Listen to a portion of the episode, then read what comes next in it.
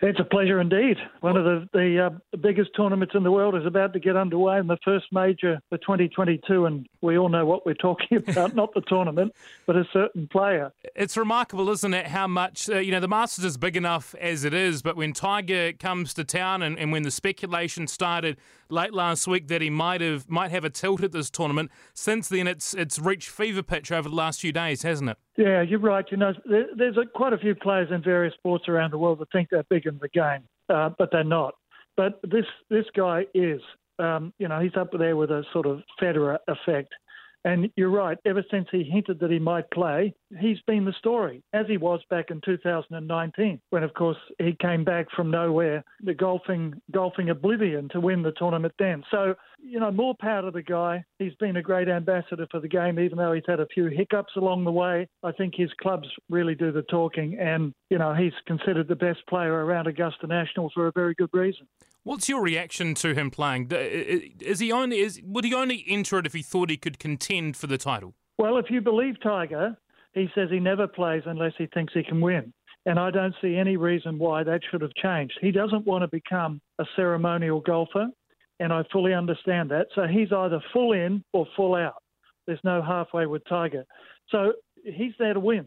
He's not there to make up the numbers. Now, if he could win, coming back from you know, he's come back from a, a million dramas before, including back surgeries and all sorts of stuff, escapades off the course, which, you know, damaged him for a while. But this one, he nearly lost his leg, his right leg, the one that he drives off with uh, when he's hitting the ball. And yet, here he is, I'm guessing 14 months later, walking around the hilliest major golf course there is after a couple of practice rounds and hitting balls in practice back at home in Florida he says he's ready to win the championship. Now, if he says that, you've got to believe him because he's an amazing competitor. But if he did win, you know, it makes 2019 look. I don't know how you describe it. It makes that that look small, and that was the biggest win I've ever seen in golf it was quite incredible that one alone, wasn't it? If he can do it again, uh, completely remarkable. He, he talked earlier today about the fact that the walk around the course might be, or probably will be, the hardest part. You've, you've covered um, the Masters 39 times yourself. Just describe that course and how difficult it is and will be to walk around for four consecutive days. Yeah, uh, television does not do it justice because it's on a very, very undulating piece of land and the drop from uh, the clubhouse down to Amen Corner and Rae's Creek is so steep that it looks like a ski slope. Number 10, if it had snow on it, it wouldn't be rated black, but it'd be just below it. I mean, it is incredibly uh, hilly, that golf course. The most, the most hilly golf course played on a regular basis on the PGA Tour anywhere. So it's a massive walk. Even off the first tee, they drop down probably 40, 50, 60 feet before they start climbing back up the hill to the fairway by the bunker and, and get a sight of the green. Uh, number eight is almost straight uphill. Number 10 is almost straight downhill. And there's numerous other holes that have humps and hollows, and it's a very difficult walking course. So if he can walk four days, remain competitive, you know, and finish in the top 20, I would consider it to be an absolutely unbelievable achievement. But he wants more than that. So We'll see. And he, it's not for sure that he's going to tee it up on Thursday. I mean, anything could happen between now and then.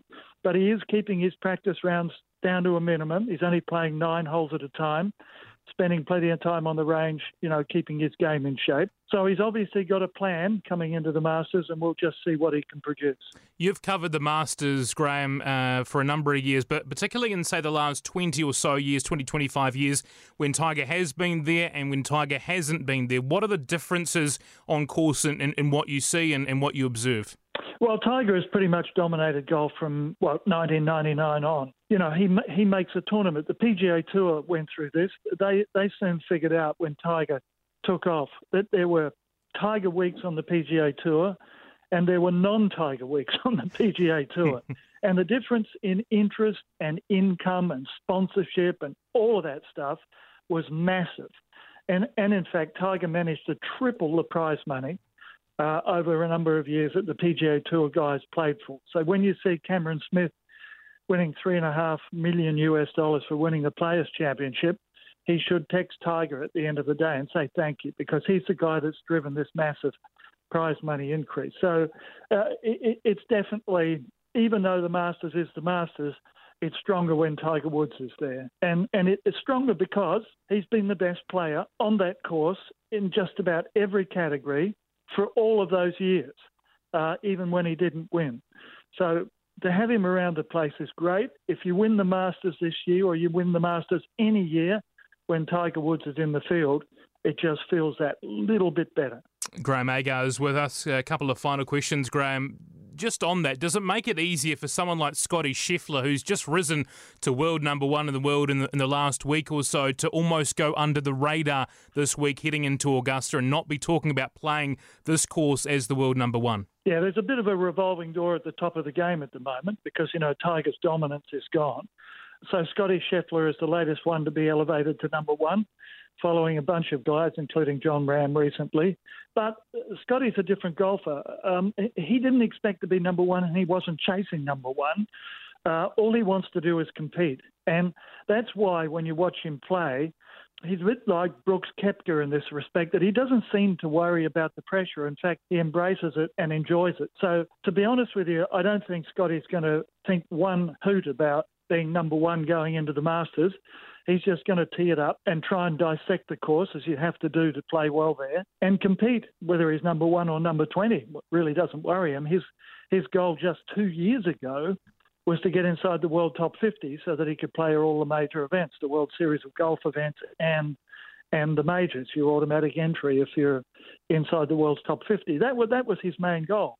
But since then, he's delivered. He grew during the Ryder Cup last year and really started to get some belief in himself. And and he's delivering now. But you know, I don't think the number one ranking is going to even be on his radar when he tees it up on Thursday. A final thought, Graham. If, if Tiger Woods plays, contends, or God forbid wins this week, what what kind of story is this for golf? Well, I considered his 2019 win either the greatest comeback in, in the history of golf, in the history of golf, or the greatest comeback since Ben Hogan came back from, you know, having his car hit by a Greyhound bus mm. and, you know, uh, going through months and months and months of re- rehabilitation just to be able to play golf. He had to wear his legs were strapped when he walked because he, you know, he had blood flow problems and all sorts of things. When he was playing, often they played 36 holes on the Saturday because they didn't play on Sunday you know, and he came back and won major championships. So those are the two comebacks as far as I'm concerned. And, you know, you can make an argument that it's 50 50 either way at the moment. But if Tiger wins this one, this mm. will be the all time greatest comeback in the history of golf and possibly in all of sport.